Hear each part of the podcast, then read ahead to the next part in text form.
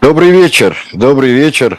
Сегодня у нас э, очень важное и знаменательное дело, э, потому что вы э, 100 миллионов 500 тысяч раз видели в кино, как э, хорошие, преисполненные долго американские полицейские, вместо того, чтобы надавать по шиям э, сразу и по разным другим частям тела, Э, говорят, э, что ну, можете хранить молчание, все ваши слова могут быть использованы против вас, э, вы имеете право не свидетельствовать и как там дальше. В общем, теряют драгоценное служебное время.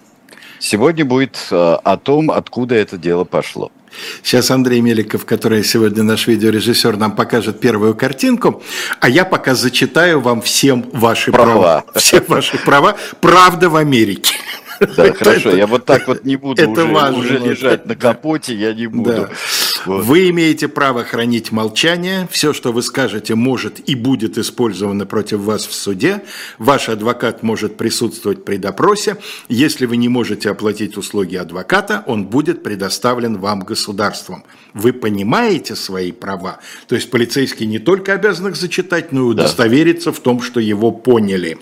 Да, Картинка, понимаю, да. говорит человеку, лежащий на капоте. Да. Не всегда. Вот насчет лежащей на капоте, тут есть интересное исключение, но чуть позже мы о нем поговорим. Картинка, которую вы видите, это полицейская карточка с напечатанными на ней текстом вот этих самых... Эм, вот этого самого так называемого правила Миранды, а поверх э, идет автограф самого Эрнеста Миранды и проставлена дата принятия Верховным судом этого исторического решения.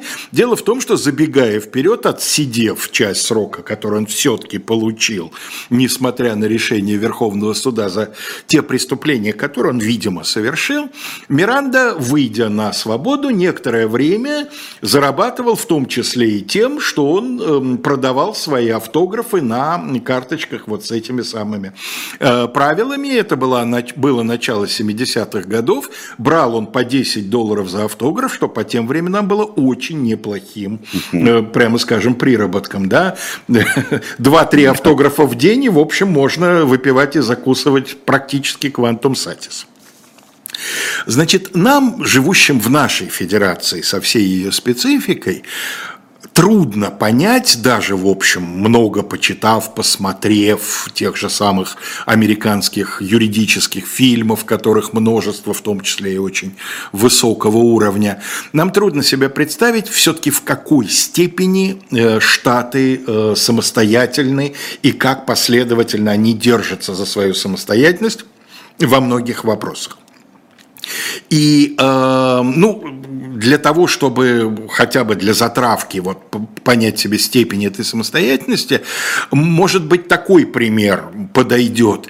Представить себе, что федеральная полиция, прекрасно нам известное Федеральное бюро расследований, появилась только в 20 веке хотя ее необходимость была очевидна, в общем, с первых лет существования нового независимого государства, но штаты упорно возражали, потому что полиция, вот полиция штата. И когда говорили, ну хорошо, а как же быть, вот если преступник совершил преступление в нескольких штатах, ничего, будут координировать свои действия полиции этих штатов. Да? И только 20 век с целым рядом очень веских аргументов в пользу того, что необходимо наряду с полицией штатов федеральная полиция привело в конечном итоге к созданию Федерального бюро расследований, которое э, в принятии правила Миранды сыграет свою очень важную роль. Не... Да, но ведь, если я не ошибаюсь, э, далеко не все преступления, они находятся в юрисдикции Э, федеральный, то есть... Э, Нет, конечно, большинство, большинство не находится. И, собственно, вот эта классическая фраза из любого, почти любого американского полицейского боевика, когда ночь, труп, дождь, э, значит, там десяток машин с этими самыми, с люстрами мигающими, шериф с квадратной челюстью задумчиво стоит над трупом, и тут появляются люди в одинаковых плащах, белых рубашках и черных галстуках, и он сквозь жвачку говорит, а что здесь делают федеральные агенты? Это дело mm-hmm. полиции штата. Это действительно сложнейший комплекс вопросов. И собственно говоря, эм, насколько, я не знаю, какое там соотношение по количеству, но Федеральное бюро расследований рассматривает, я бы уверенно сказал, меньшую часть дел, если бы к их ведению не относилось такое, безусловно, чрезвычайно многочисленный вид преступности, как наркотики. Вот наркотики – это федеральное преступление. А поскольку... То есть даже, даже когда кого-то на углу хватает, это все равно? Это федеральное преступление, да. И, собственно говоря, вот те люди, которые э, в штатском, которые сидят в машинах, припаркованных в районах, где особенно активно впаривают косяки и прочие, значит, эти самые вещества, это федеральные агенты. То есть полицейский, э, полиции какого-то штата может произвести задержание, но дело будет вести Федеральное бюро расследования. Кроме этого, Федеральное бюро расследований расследует, как я уже упоминал, дела, которые э, выходят за пределы штата одного единственного. И в богатой биографии Эрнеста Миранды будет такое дело, я тоже об этом упомяну. Ну, например, в «Молчании ягнят».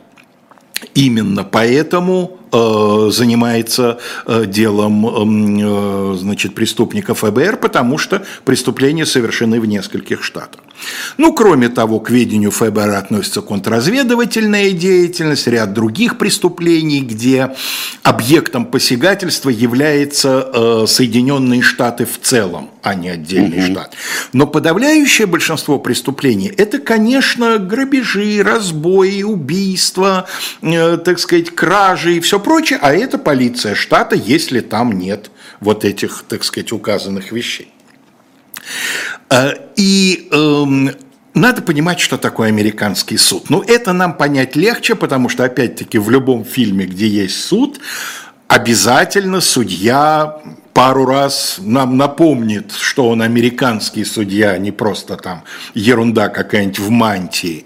Не в моем суде, сэр не в моей камере, мои присяжные этого слушать не будут, да? Американский судья, царь, бог, воинский начальник и, сказать, в своем суде только закону, да, никакой президент США, ничего, вот Конституция, законы в той степени, в которой они относятся к данному разбирательству, это да, а вот все остальное, так сказать, он видал в гробу.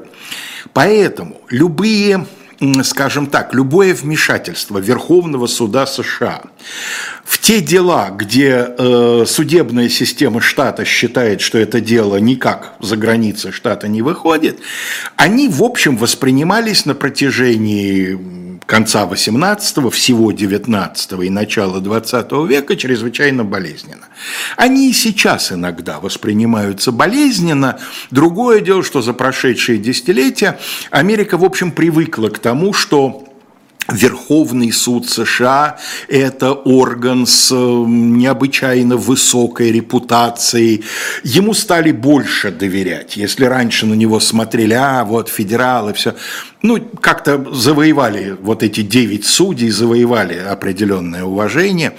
Вот сейчас, в, в дни, когда значит, наша передача выходит, в Израиле продолжаются мощнейшие протесты, э, связанные с тем, что судебная реформа, предпринятая правительством Нетаньяху, она, в частности, ограничивает возможность Верховного суда значит, осуществлять судебный контроль за законодательной деятельностью. Да? Уверен, что если бы что-то похожее, похожая реформа в Соединенных Штатах была бы анонсирована, то и в Америке такие протесты были бы чрезвычайно массовыми. Хотя, конечно, есть американцы, которые говорят, ну, не, нечего Верховному суду влезать, там это пусть разбираются Штаты и так далее.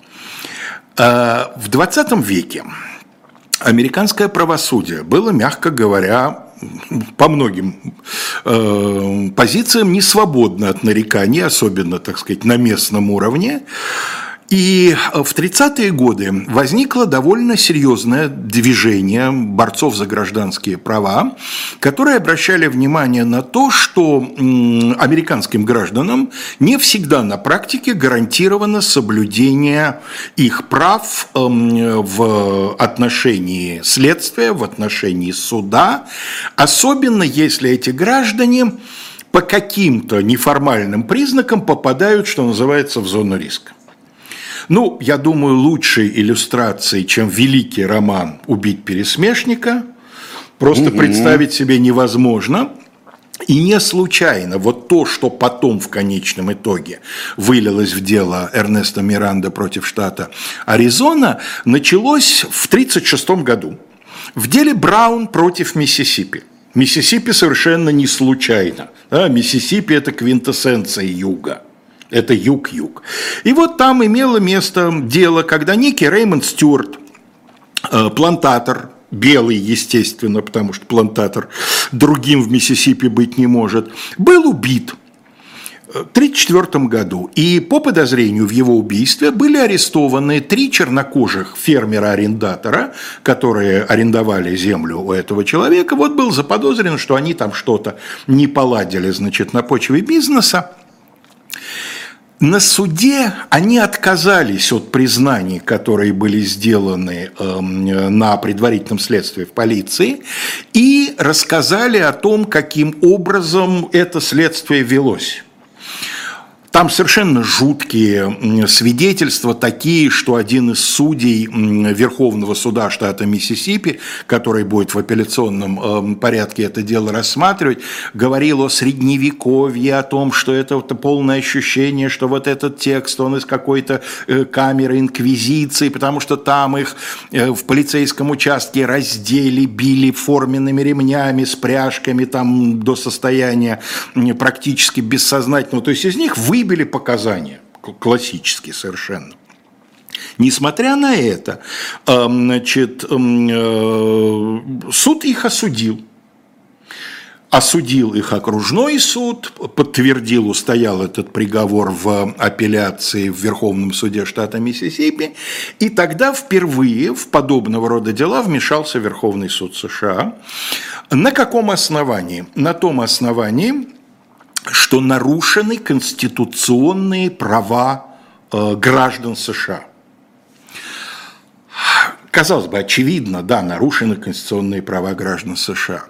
Но дело в том, что любой человек, который держал в руках американскую конституцию, он, наверное, представляет себе, насколько, в общем, ну, понятно, документ конца XVIII века, насколько многие вещи сформулированы ну, достаточно либо общо, либо неточно, либо э, двусмысленно. Слушайте, ну отцы-основатели США и так сделали великое дело, написав этот текст, который вот уже почти два с половиной столетия, там пусть есть ну, да. несколько десятков поправок, но тем не менее, все равно текст остается. Ну, поправки тем. важные, поправки принципиальные Поправки были. важнейшие. Более того, первые десять были сделаны практически сразу, так называемые «Беля правах», две из них сегодня будем поминать. Так вот, э, в ситуации 1936 года суд зацепился за 14-ю э, поправку. Она тоже не новенькая. Это одна из тех поправок, которые были приняты сразу после окончания гражданской войны, 68 год, по-моему, 1800, естественно. И первый раздел, она большая, это поправка. Первый раздел этой 14 поправки гласит следующее. Все лица, родившиеся или натурализованные в Соединенных Штатах и подчиненные юрисдикции он их, являются гражданами Соединенных Штатов и штатов, в котором они проживают. Понятно, когда случилась гражданская война и когда мятежные штаты конфедерации говорили о праве на выход, это в том числе и подразумевало, что граждане штатов могут не считать себя гражданами США.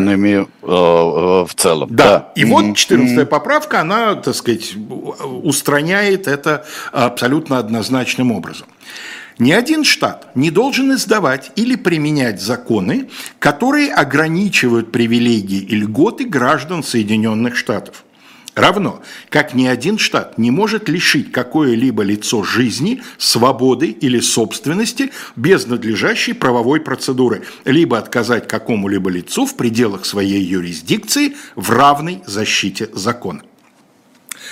Дело в том, что э, несмотря на то, что есть какие-то вещи, даже упомянутые в Конституции, ну, например, право на суд присяжных, В шестой угу. поправке, в том самом Биле о правах, э, в шестой поправке прямо сказано, что э, значит, граждане США имеют право на разбирательство их дел судом присяжных в тех случаях, которые отнесены сюда законом. Но у каждого штата есть право э, скажем так, многие конкретные вопросы, связанные с судом присяжных, решать по-своему. Например, даже количество присяжных. Вот мы привыкли к тому, что присяжных... Там 12, 12 разгневанных. мужчин, женщины. Да, сначала да, только мужчин, потом... И по... других форм жизни. Появились да. и женщины, да, и другие формы жизни. Но дело в том, что, хотя действительно как правило, присяжных 12, но есть специальное разъяснение Верховного суда, что в принципе это просто дань традиции. И что с точки зрения Верховного суда любое разбирательство э, судом присяжных, если этих присяжных не менее шести человек, не противоречит Конституции. То есть штат волен решать 6, 12, 18, это, так сказать, его дело. Да? Вот, собственно, по этому самому делу Браун против Миссисипи один из судей Верховного суда, Чарльз Хьюз, он и э, сформулировал, что если какой-либо штат в состоянии обойтись без суда присяжных, потому что штат еще решает, какие именно дела подсудны суду присяжных, да, не все же – это еще не значит, что вместо рассмотрения дела в суде нужно устраивать ордалии, то есть судебные испытания. Дыба и камера пыток – плохая замена свидетельским показаниям в суде. Использование полученных подобным образом показаний в качестве основы для выдвижения обвинений и вынесения приговора представляло собой чистой воды отрицание принципа надлежащей правовой процедуры. Значит, на что здесь замахнулся Верховный суд? Он замахнулся на то, что есть вещи, которые должны единообразно решаться на территории США, потому что они относятся к базовым правам и базовым принципам. В данном случае базовые принципы правосудия. Дальше, уже после Второй мировой войны, разворачивается серьезная дискуссия, которая обостряется в разных судах, в разных конкретных процессах, о том, что такое давление во время следствия либо судебного разбирательства. В том, что физическое насилие является недопустимым давлением, и доказательства, полученные при помощи такого насилия, не могут признаваться законными доказательствами, до этого договорились быстро. Собственно, то безобразие, которое устроили в Миссисипи, оно уже тогда было незаконным, да? Но дело в том, что после Второй мировой войны постепенно все больше и больше начинает завоевывать умы мысль о том, что давление не обязательно должно быть а физическим и даже не обязательно должно быть прямым. То есть вот даже психологическое давление не обязательно должно быть прямым. Ну, что такое прямое давление? Признайся, а не то хуже будет. Признайся, а не то получишь там пожизненное. Вот если ты признаешься, не признаешься, то там твоим подельникам будет плохо или еще что-нибудь. Угу. Это тоже прямое давление но может быть и косвенное. И вот эта вот идея косвенного давления, совершенно не так однозначно воспринимаемая обществом, она в 60-е годы, когда такая, в общем, достаточно уникальная складывается ситуация, формируется один из самых либеральных по своим убеждениям верховных судов США. Это в какое время при ком? Это начинается при Эйзенхауэре – в середине 50-х годов, Эйзенхауэру приписывают фразу, я, правда, не нашел железобетонных доказательств того, что он ее произносил, вот, эм, Эйзенхауэру приписывают фразу, он же предложил Верховный суд Эрла Уоррена, о котором сегодня пойдет речь, легендарного председателя этого самого вот, либерального Верховного это суда. Это тот самый, как комиссия Уоррена? Конечно, конечно, это, это тот, его? Да, да, да. Собственно, я думаю, что подавляющему большинству наших слушателей имя Уоррена известно именно в связи с тем, что он возглавлял комиссию по расследованию убийства президента Кеннеди. Да? Вот. Э, так вот, Эйзенхауэру приписывают фразу о том, что самая большая глупость в моей жизни заключалась в том, что я назначил Уоррена значит, в Верховный суд, Хотя Уоррен был от той же консервативной партии, что Эйзенхауэр и так далее. Но он, дело в том, что он удивительное сочетание. Он либеральный консерватор.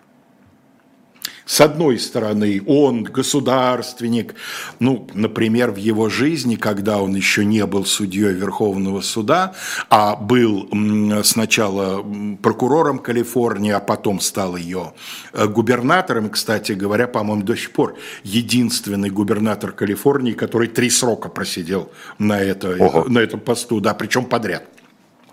Так вот, в его биографии как раз в это время, это началось до войны, потом война, э, был такой некрасивый эпизод, и сам Уоррен потом в конце жизни говорил об этом как о своей ошибке, о том, что он раскаивается и так далее. Это история с интернированием японских, американских граждан японского происхождения э, в годы Второй мировой войны, когда их, в общем, переселили от побережья вглубь территории в лагеря, напоминавшие лагеря цивилизованные, но все-таки лагеря для военнопленных, да, и, там, и так далее, и так далее. В общем, э, он, с этой точки зрения он государственник. Но он человек либеральных взглядов и особенно в том, что касается права. Так вот, сложился такой Верховный суд, который примет несколько чрезвычайно важных решений, ставших прецедентами для американского права. Об одном мы уже делали передачу.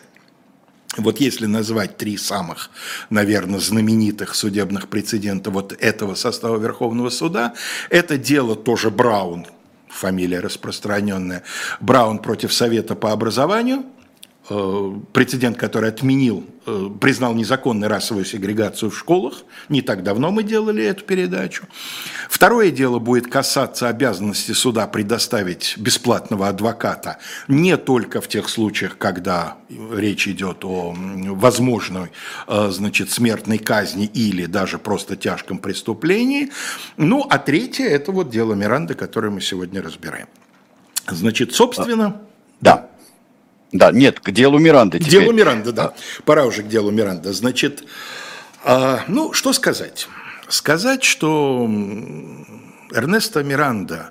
А, я прошу прощения, да. одна вещь. А, консерватор – это не принадлежность э, а, к партии, потому что консерваторы есть и среди республиканцев. Конечно, и среди, и среди демократов. И, и среди демократов. То есть он был… Он республиканец. Он республиканец, то есть той же партии, что и Эйзенхауэр. Да. Но при этом он вот такой и консерватор, и он из да. либерального крыла республиканской партии. Либеральный государственник да, такой. Есть, да? так, есть такое сочетание, да, либеральное крыло республиканской партии. А, так вот сказать, что Эрнесто Миранда был не самым добропорядочным гражданином Соединенных Штатов, даже из числа родившихся в 1941 году, в котором он родился, это будет то, что американцы и англичане называют understatement, сильное преуменьшение. Да? Значит, э, молодой человек, а э, он попадет, э, так сказать, в руки полиции вот по тому делу, из которого, собственно, все это вырастет, в возрасте 22 лет. Молодой человек к этим 22 годам имел уже очень впечатляющий список конфликтов с законом. Он родился в семье латиноамериканских корней. Э, его мать довольно рано умерла, отец женился во второй раз. Значит, у мальчик с совсем юных лет был то, что называется трудным подростком. Э, среднюю школу, на тот момент девятилетнюю обязательную, закончить 9 классов он не мог. Э, школу он часто прогуливал. С отцом и с мачехой у него были очень плохие отношения. Периодически из дома сбегал, где-то шлялся. В восьмом классе э, впервые попался уже, так сказать, э, с, с полицией имел дело, кража, автомобильная кража, что-то он спер из машины. Значит, его, пост, наш аналог, его поставили на учет сроком на год. Он, значит, этого не выдержал, его свободолюбивая душа, он в течение этого года э, вломился в какой-то дом в американском праве есть отдельный состав преступления – burglary, взлом, да, проникновение в частное жилище, не обязательно даже украсть чего-нибудь. Уже сам факт, что вы туда проникли, уже преступление. За это его на год отправили в специальную школу. Она называлась Industrial School for Boys – Ну, за этими вежливыми словами скрывается школа для малолетних правонарушителей, где их пытаются трудом, значит, привести в какое-то чувство. Мне... Ну, у нас спецшкола тоже не всегда была. Вот. А лесная не всегда живописность. Да, да но лесная это для ребят слабых здоровьем, это другое совсем дело. Да. Мне очень понравилось, мне вынесло в том числе на заметку в АИФ, аргументах и фактах. Аргументы и факты, конечно, вот замечательное издание. Э, дойдя до этого эпизода, вот такое лирическое, значит, вливание было сделано автором статьи. Возможно, окажись главой промышленной школы Аризоны Антон Семенович Макаренко, стал бы Эрнесто порядочным человеком и ударником труда. Однако таких учителей-новаторов в Америке не оказалось. Падам-падам. Хорошо, да? Отлично. Хорошо работают, ребят. Давно я как-то отвык, надо снова привыкать к такой вот этой самой. Да, не оказалось, на всю Америку не нашлось для ну, Эрнеста, да, да. Миранды, Антона Семеновича Макаренко. Предоставляю слово э, в рекламных целях нам. Да? В рекламных целях, а потом мы о книжках любимых поговорим.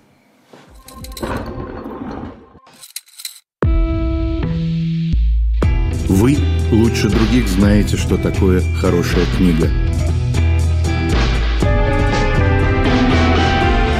Мы лучше других знаем, где ее можно купить. Книги на любой вкус с доставкой на дом. Интернет-магазин «Шоп Дилетант Медиа».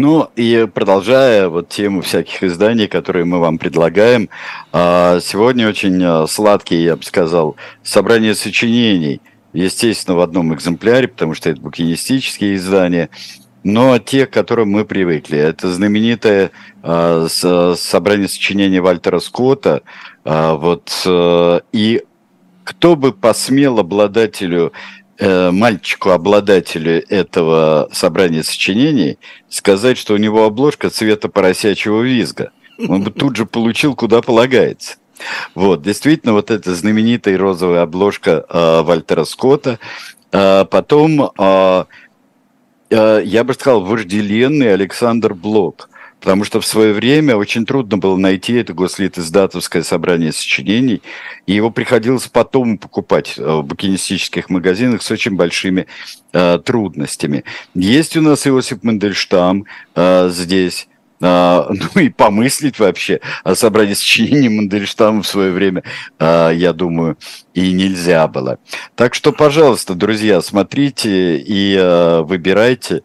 И я помню, как я был как я был рад, когда мне уже в далеко взрослом возрасте мне э, Василий Вячеславович Уткин э, подарил э, собрание сочинений Фенемора Купера, которого у меня так в детстве не было. Все по одной книжке. И я с таким обожанием его листал, перечитывал. Так что это прекрасное занятие. Давайте шоп «Дилетант Медиа» и вас ждет хороший. Да, кстати говоря, и журнал вышел «Дилетант», э, вот уже, э, так что можете его покупать про революционных женщин. Фурии, не фурии, это еще вопрос, а вот революционные женщины были замечательные. Ну что же, Миранда, которая да, вовсе сейчас, не, не а, женщина. Да, как, Миранда как совсем не женщина, да, а вовсе да. даже мужская фамилия. Андрей сейчас нам даст, собственно, представим нашего героя. Вот его фотография в полицейском участке. Значит, э, не нашлось на него Макаренко, он вышел в конечном итоге со второй попытки из этой школы, загремел еще за что-то, в конечном итоге попал попал под федеральный суд, потому что угнал машину и на угнанной машине пересек границу штата и был задержан на территории другого штата. Вот, пожалуйста, уже федеральное преступление. Несколько раз он попадал в каталажку и там сидел по, по несколько месяцев. Против него потом обвинения снимались, потому что ну, полиция не дорабатывала, да, не могла ему предъявить обвинения. Э, обращает на себя внимание то, что э, среди этих обвинений два в основном две тенденции. Это грабежи и это преступление с сексуальным подтекстом. Его явно совершенно очень тянет в эту сферу, причем тоже с преступными намерениями. Видимо, пытаясь как-то свою жизнь переиначить, он э, поступает в американскую армию, Продержится он там около года, из этого года полгода он будет находиться в дисциплинарной воинской части. А за что он туда попадет? А все за то же самое. Во-первых, он что-то спер. Во-вторых, он неоднократно бывал э, в самоволке. А в-третьих, его поймали за вторжением в чужую личную жизнь, проще говоря, за подглядывание. На автомобильной парковке он подглядывал за парочками. И кто-то, так сказать, его на этом отловил, ему предъявили обвинение, потому что это тоже public offense. Да? В общем, армия США сказала, что мы всякое можем и всякое видели, но вот этого нам не надо. И было приложено заключение армейского психолога, они уже появились в начале 60-х, что этот клиент не наш, с его, так сказать, патологиями он не может служить, значит, в армии Соединенных Штатов. В конечном итоге он возвращается в свой родной штат Аризона, откуда он родом, Вроде у него начинает налаживаться жизнь, у него устанавливается, так сказать, э, прочные отношения, находится женщина, которая с ним живет. Она, правда, замужем, не разведена, но там с прежним мужем у нее нет отношений с ним. Ну а в конечном итоге он попадается на сразу двух преступлениях, одно за другим. Опять же, первое преступление – это разбойное нападение – Второе преступление – это похищение и изнасилование – то есть некую девушку. В материалах дела она названа Лойс Эйн Н. Джеймсон. Известно, что ей 18 лет, но похоже, что это имя вымышленное специально для того, чтобы скрыть жертву. И ни одной фотографии я найти не смог. То есть явно совершенно суд принял решение о том, что ее имя, ее жизнь, ее внешность должны быть ограждены от э, значит, чрезмерного общественного внимания. Вот он девушку, которая возвращалась с работы домой поздно вечером. У него был фургон фургон. Он на этот, в этот фургон ее затащил, отвез в какое-то безлюдное место, там изнасиловал. Потом выяснится, что, суть по всему, он подобные вещи проделывал перед этим не раз, но не было заявлений, не было, так сказать, свидетельств, а вот тут оно было. Значит, дайте, пожалуйста, нам следующую картинку. Там э, процедура опознания, Миранда э, крайне слева, под номером один – Нельзя подсказывать. А, оно, уже, оно уже было, оно уже прошло. А, оно уже было, ну оно хорошо. Уже, да. Оно уже в 63-м году прошло. Совершенно однозначно, значит, потерпевшая его опознала. Опознал его брат потерпевший, который каким-то образом, значит, тоже знал о том, что вот это все произошло. В общем, дело с точки зрения защиты достаточно тухлое. Когда его задержали, два часа его допрашивали, потом было установлено, понятно, что это дело будут рассматривать именно в связи с вот этим вот Верховным судом, рассматривать будут, что называется, под микроскопом, к нему не применяли никаких мер полицейского воздействия, типа там сборником законов по голове, типа там еще чем-нибудь. Его просто допрашивали, но, видимо, ему настолько ну, внятно его перспективы не блестящие обрисовали, что через два часа допроса он подписал признательные показания, причем на каждом из листков этого, э, ну, скажем так, протокола была сделана, э, было напечатано заявление, которое он подписал. Настоящим я клянусь, что делаю это заявление добровольно, по собственной воле, без каких-либо угроз, принуждения, обещаний неприкосновенности и с полным знанием моих законных прав, понимая, что любое заявление, которое я делаю, может быть использовано против меня. Денег у него на адвоката не было, ему был предоставлен казенный адвокат. И вот этот самый казенный адвокат, которого звали Элвин Мур, ветеран адвокатуры, ему 73 года, ему скоро на покой, это понятно, был одним из активных борцов за права задержанных, обвиняемых вообще – и поскольку, как юрист, он прекрасно понимал, что дело Миранды тухлое, и проиграть его гораздо легче, чем выиграть, и поскольку он понимал, что э,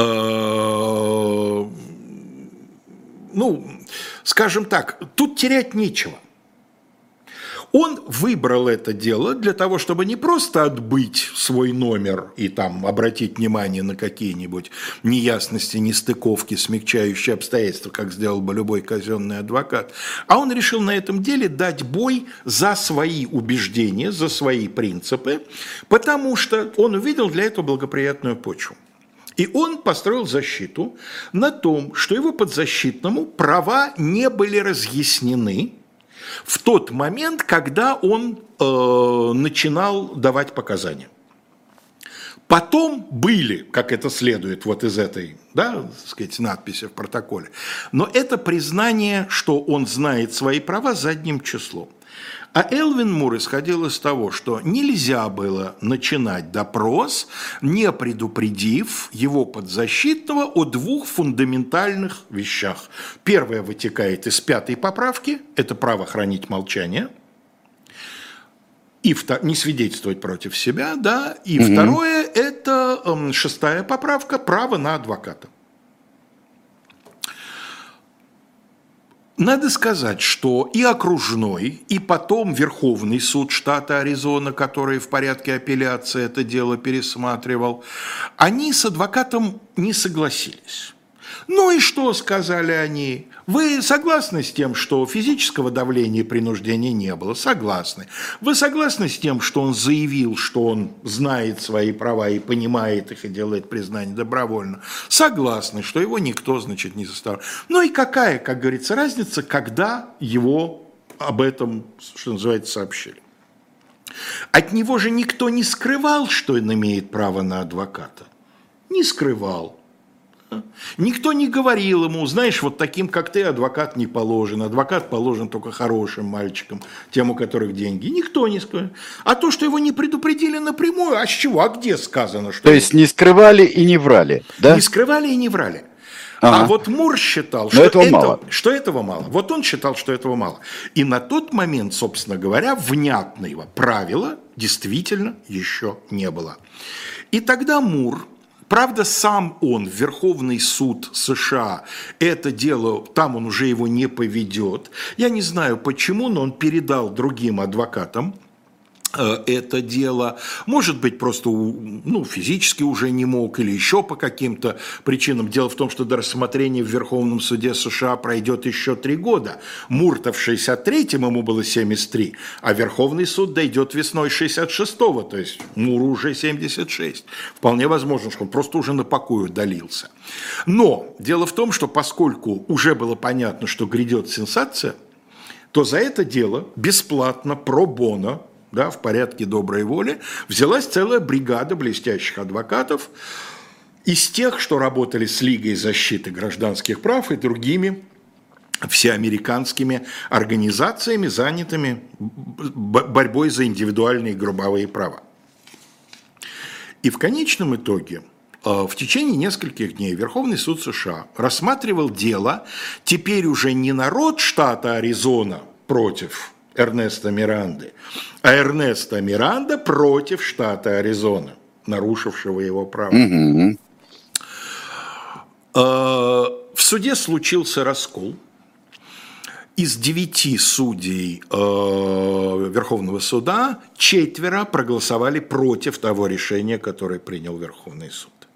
Более того, они все написали то, что называется dissenting opinion. Мы переводим это как особое мнение, но в английском dissenting э, есть более прямое указание на то, что это мнение конфликтующее. Да, конфликтующее с решением, да? С принятым решением большинством. Совершенно верно, да. да. А, значит, что, собственно говоря, постановили пять судей Верховного суда во главе с главным судьей Эрлом Уорреном. Он, собственно, писал проект решения по этому делу. Поразительная вещь. Суд, по сути, высказал убеждение, что любой допрос есть э, давление на э, допрашиваемого. То есть Эрл Уоррен прямо скажет, на человека не кричат, человеку не угрожают, уж не говоря о том, что человека пальцем не трогают. Но то, что человек оказался в полицейском участке, то, что человек не может сейчас связаться со своими родными, то, что у человека нет под боком адвоката, пока, по крайней мере, да, это уже э, вызывает, повергает человека в состояние стресса объективно. Здесь нет вины полиции – но для того, чтобы эту ситуацию сделать максимально соответствующей идее прав человека, полиция обязана максимально человека проинформировать о том, как в этой ситуации ее можно разрядить. Ну да, дать какие-то, дать хоть а, минимальные инструменты а, для того, чтобы противостоять против, а, профессионализму.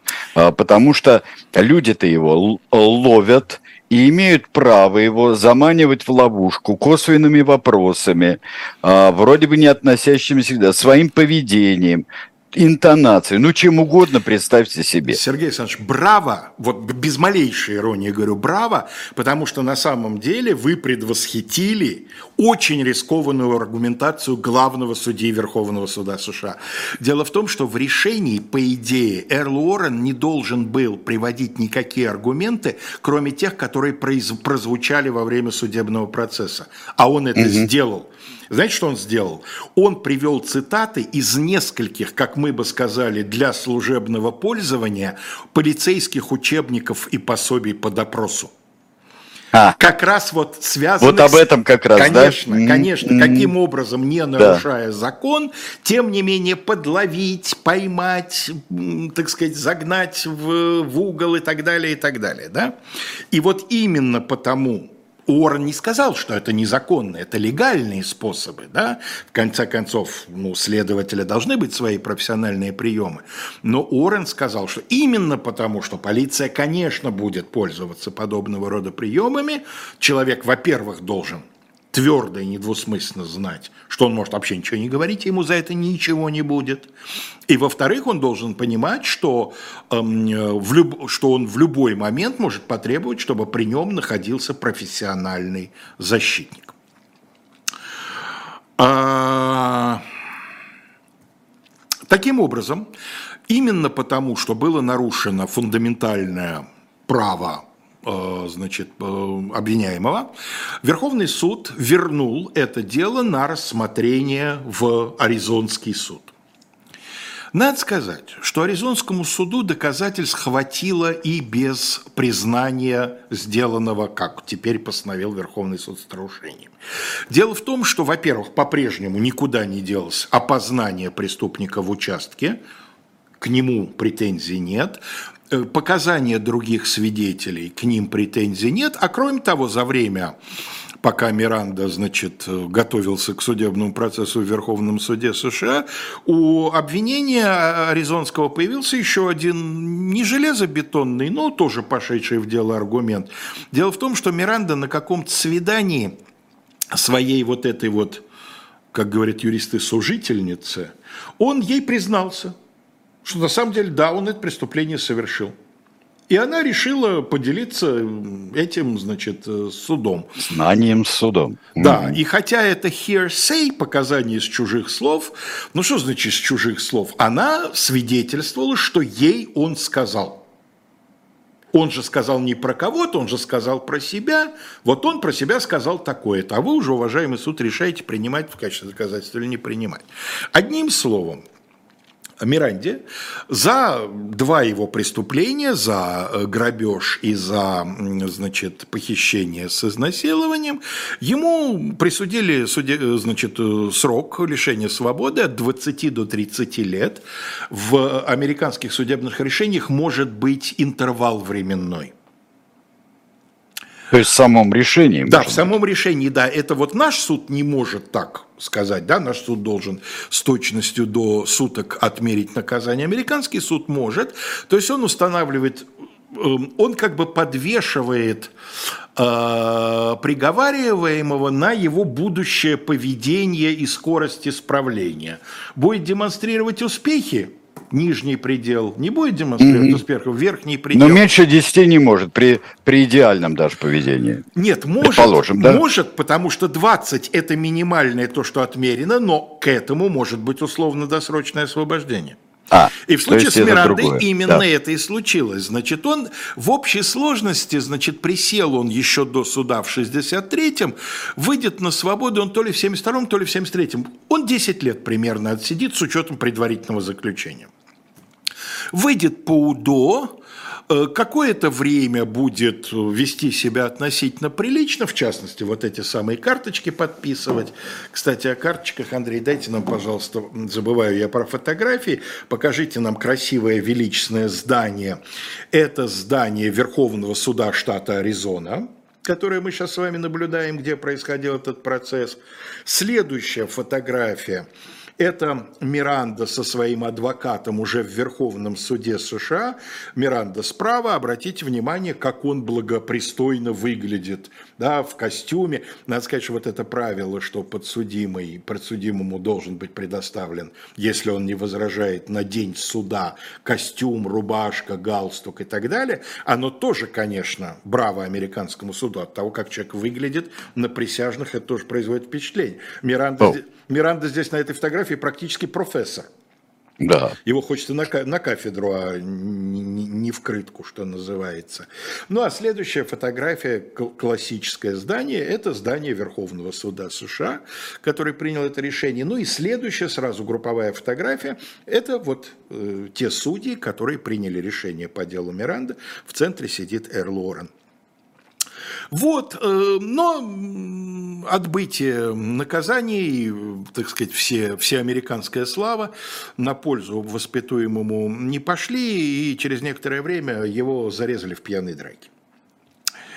А, было предъявлено, точнее не было предъявлено, были задержаны несколько его, так сказать, обычных собутыльников, которых в тот день тоже в баре видели. Им, кстати говоря, зачитали правила Миранды – это везде отмечается. И они воспользовались прямо им буквально с, с первых звуков. Они хранили молчание. В результате, уж не знаю, от этого ли или не от этого ли, но в конечном итоге им даже не предъявили обвинения, и в конечном итоге, значит, убийство – Эрнеста Миранда считается не раскрытым, ну а последняя на сегодняшний день фотография – это, э, так сказать, его э, могила. Да? Э, правила Миранды – с самого начала, как я сказал, судьи написали значит, свои возражения. Эм, по нескольким пунктам не устроило очень большое количество людей, и юристов, и не юристов. Не юристы – и некоторые юристы в основном упирали на что? Вы неоправданно осложняете работу полиции. Вот то, о чем ты говорил в самом начале, да, лежа щекой на асфальте. Ну, угу. до зачтения ли полицейским прав, когда он там, падла, извините, трепыхается.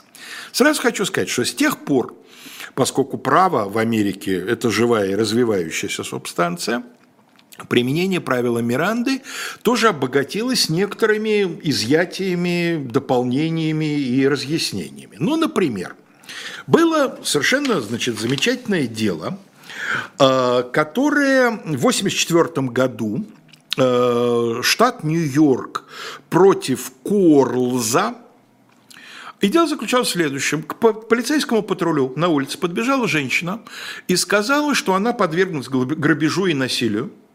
И что преступник, вооруженный преступник, она это подчеркнула, что преступник забежал вон в тот то ли магазин, то ли кафе. Полицейские за ним туда зашли, сразу увидели человека, который соответствовал ее описанию, он их увидел и побежал от них, они за ним погнались, скрутили его и обнаружили у него на поясе пустую кобуру. И полицейский его спросил, а где пистолет? И этот человек, кивнув головой в определенном направлении, сказал «там». Второй полицейский пошел и там на полу действительно обнаружил лежащий пистолет. Когда дело... Да, после этого ему были зачитаны его права. Когда дело дошло до разбирательства в суде, суд, сам суд, сказал, не, а вот это доказательство, вот этот пистолет мы исключаем из доказательств. Почему? А потому что он был обнаружен до того, по указанию, значит, самого преступника, до того, как ему были зачитаны права. Но Верховный суд и здесь был на страже.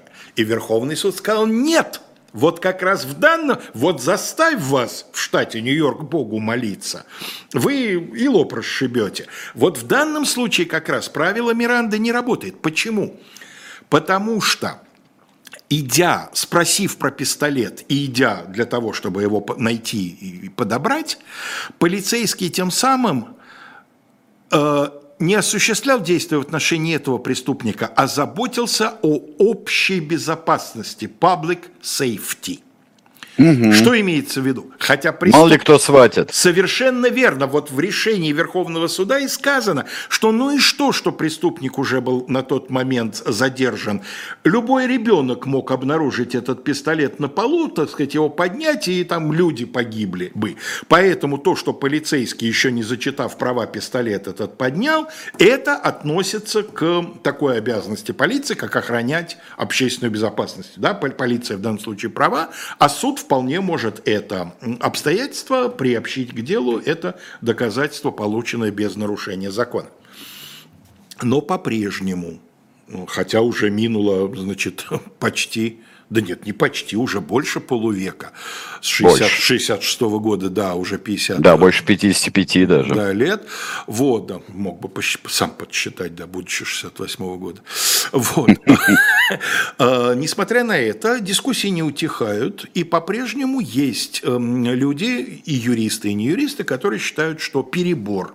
Вот, например, одно из вот этих э, особых мнений э, судей Верховного суда заключалось в том, что